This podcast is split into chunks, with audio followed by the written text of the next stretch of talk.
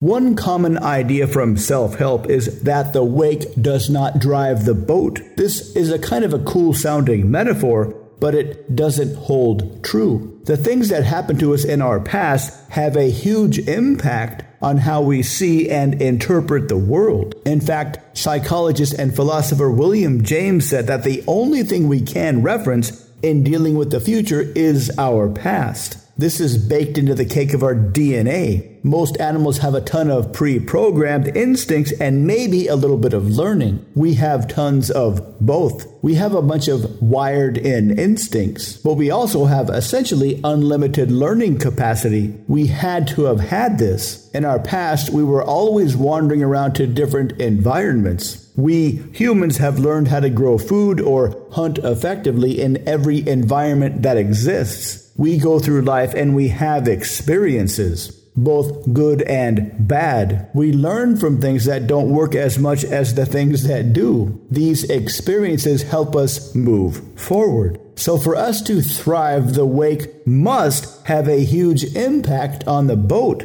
The problem is that life is much, much more complex than it used to be. So, we get a lot of false learnings as we go through life which means we have a lot of useless data in our brains. Consider how we deal with social signals. Positive signals make us feel good, negative signals make us feel bad. This used to be helpful. We got positive signals when we helped out our tribe. Signals from people we'd lived with our entire lives and knew intimately. We got negative signals when we endangered the tribe, signals from people we lived with our entire lives and knew intimately. Today, most social signals we get come from strangers, or at least people we barely know. They are far, far less meaningful than they used to be. Way back in the day, we'd get a lot of love from the tribe if we killed a huge animal that would feed everybody for a couple of weeks. Today, we get a lot of love from the tribe if we tell a couple of silly jokes that make people laugh and feel good for a few seconds you can free yourself from the trap of false social signals, both positive and negative.